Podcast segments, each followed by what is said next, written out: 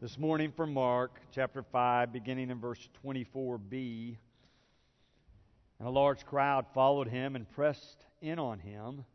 Now there was a woman who had been suffering from hemorrhages for 12 years. She had endured much under many physicians and had spent all that she had, and she was no better, but rather grew worse. She had heard about Jesus and came up behind him in the crowd and touched his cloak. For she said, If I but touch his clothes, I will be made well. Immediately her hemorrhage stopped, and she felt in her body that she was healed of her disease. Immediately aware that power had gone forth from him, Jesus turned about in the crowd and said, Who touched my clothes? And his disciples said to him, You see the crowd pressing in on you. How can you say, Who touched me? He looked all around to see who had done it. But the woman, knowing what had happened to her, came in fear and trembling, fell down before him, and told him the whole truth. He said to her, Daughter, your faith has made you well. Go in peace and be healed of your disease. This is the word of God for the people of God.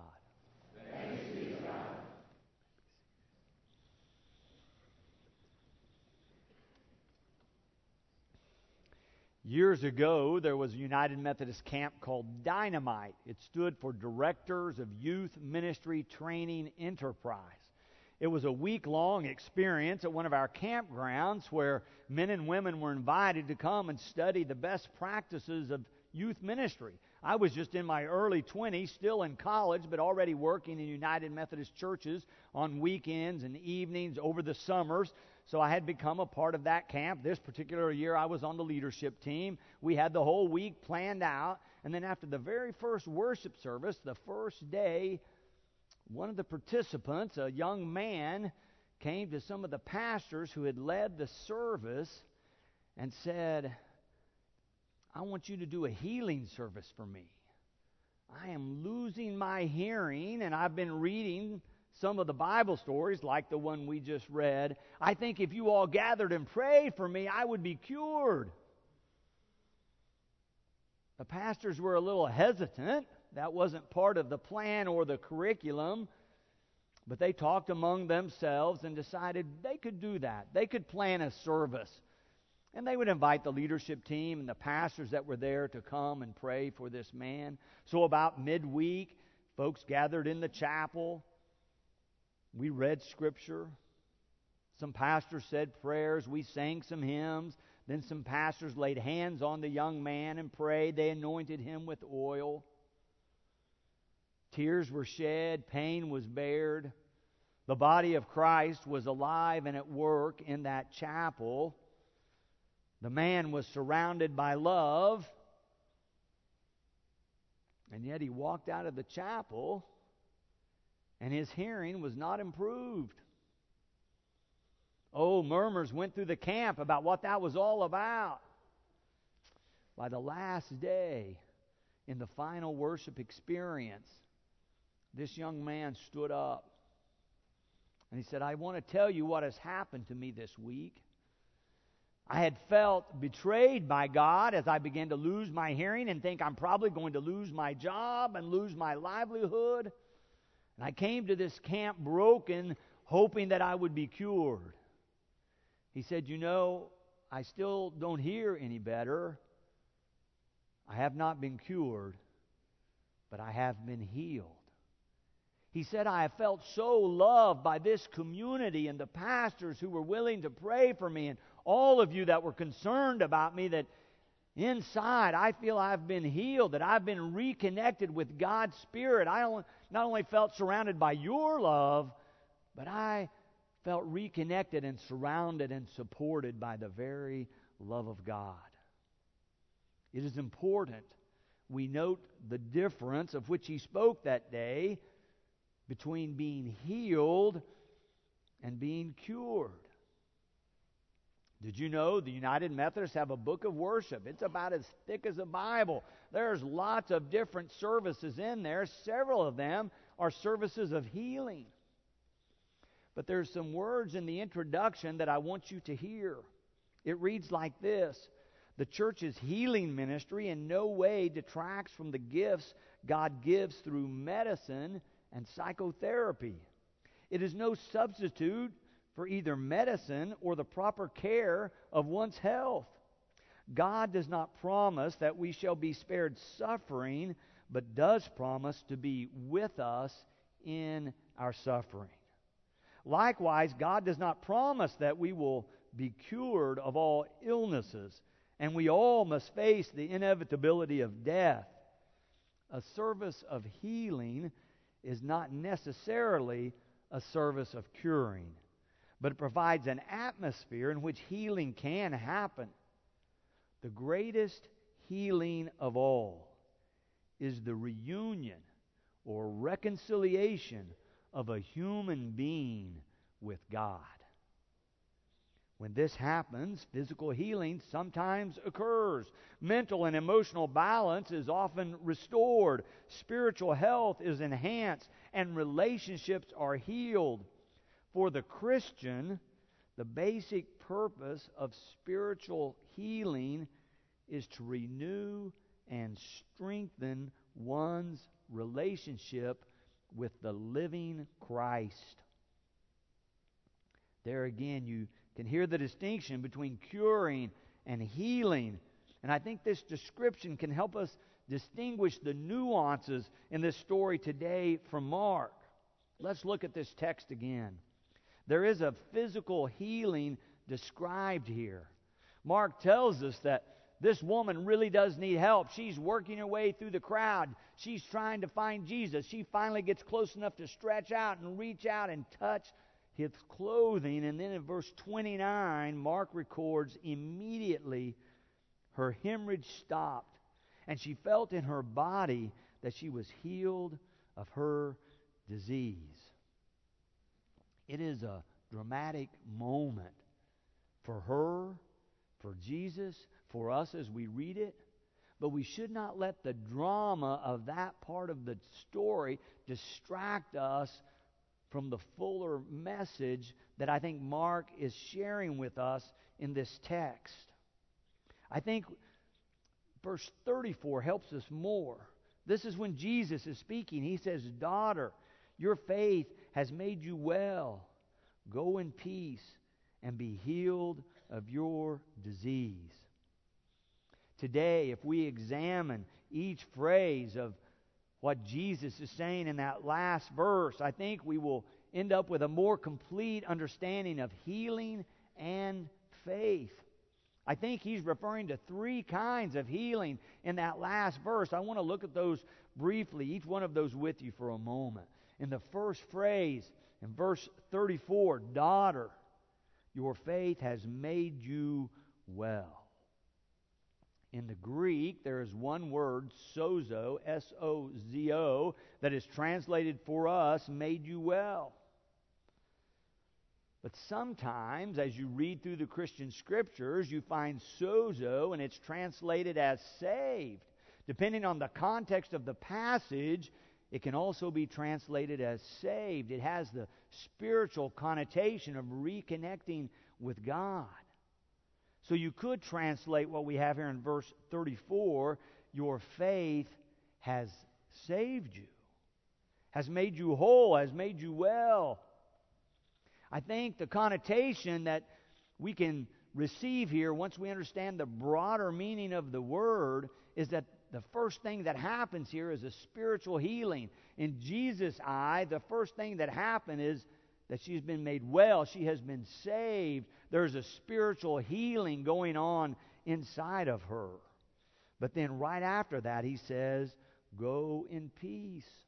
Again, a quick word study can help us. You remember the Hebrew word for peace? Shalom. I'm sure you've heard Dr. Biggs talk about that if you've been here very long, about what that word means. It, it means more than just an absence of conflict or a happy, calm feeling inside.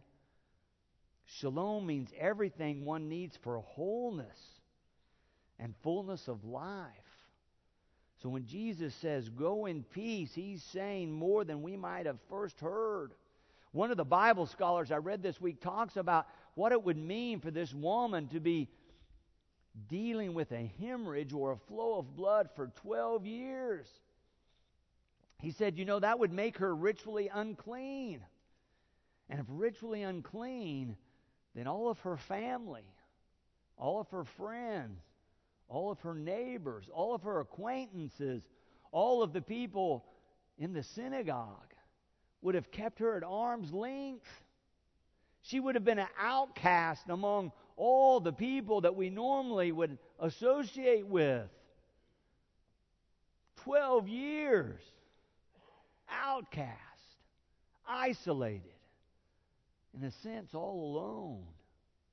Without those relationships that enrich our lives, that really make up the fabric of our living.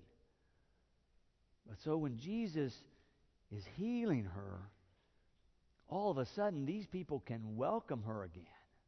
She can be welcomed back into her place of worship, back into her family. She can have friendships again, just like anyone else would. She would be back to normal. You know, sometimes normal can be a miracle. Back to normal can mean she can come and go in peace. And then in the last part of verse 34, Jesus says, and be healed of your disease. So there's been a spiritual healing, I would suggest, and then a relationship healing, and then finally we get to this last part and be healed of your disease. And I think this is where, in this story, we get to the cure, where she is physically healed. If we examine all of the physical healing stories throughout the Christian scriptures, what we find is that sometimes faith leads to the cure, but sometimes it does not. In some of these stories we read, faith is mentioned as the agent that creates the ability for Jesus to heal. Other times, faith is not mentioned at all. Sometimes someone is said to be healed and they're physically cured, but not every time. Sometimes it's the faith of the person, other times it's the faith of someone else. If you read in Mark, right here where we are, just before and just after, there's a two part story. In that story, it's also a healing a young daughter of a man. It doesn't mention anything about the daughter's faith, it says the father's faith. Jesus says to the father, You believe. And then a healing occurs. When we look at the fuller biblical witness, we see all kinds of stories, not just a single kind told to us. Lori Keeler tells us about compost in her book, Gardening Mercies. She says, you know, compost is nothing new. Hundreds of years ago, people recognized that sometimes things would just sprout out of a pile of rotting wood or leaves. That things sometimes grow really well when there's manure and rotten vegetation in a pile. And they began to use that to grow better plants. She said, you know what happens is when that material comes together, heat begins to build up as it breaks down, and the heat speeds up the decomposition and reduces all the stuff that was in the pile until finally it's unrecognizable. But she says it becomes a kind of what she calls loam. And she says it's a perfect supplement if you want to grow something, add some of that compost, some of that loam, and it's a perfect supplement for growth. She says our lives can be like that too. She says it's interesting that sometimes God allows the heat to turn up in our lives, and it reduces us in some ways where God can use us more effectively where we might be able to see God working more clearly. She says she thinks the difference of whether or not we can discern God at work in our lives when things get hot, when things get difficult, is whether or not we're turning toward God or away from God. Whether we're fighting this or saying yes to God. I want to read just a few sentences of what she wrote when she discusses this. She says when we say yes to God's allowing the nasty situations of life, yes to God's authority to use even our worst sins, yes to God's sovereignty and power to work out the situation for good, we find something new and beautiful growing in our hearts the character of Jesus Christ. Saying yes to being thrown onto the compost pile simply means that you're about to receive a huge dose of fertilizer. It doesn't always feel so great. It probably won't smell wonderful. But you have the promise of growth and all things working for your good. And then she concludes this Yes, the tough times in our lives, our worst struggles with our flesh, all our mistakes are our fertilizer, our compost. It is what God uses to help us grow to be more like Jesus Christ. So let us take a lesson from this woman and our story from Mark today and move toward Christ in our quest for healing. Mark says that she had tried about everything and then she heard about Jesus and she moved toward him. And even though there was a crowd making it difficult, she persevered and worked her way through the crowd until she could stretch out and touch his clothing. And when she did, she was healed, Mark tells us. And then Jesus looks around because Mark says he felt the power leave him and he wants to know who touched him. And his disciples say, We're never going to know. Too many people. But the woman, realizing that Jesus is looking for her, has the courage to step forward. And Mark says, The woman, knowing what had happened to her, came in fear and trembling, fell down before him, and told him the whole truth. And Jesus said to her, Daughter, your faith has made you well. Go in peace and be healed of your disease. I don't think it's too strong to say that the woman was a new creation in Christ that day. May it be so for each of us on this very day. Amen. And thanks be to God.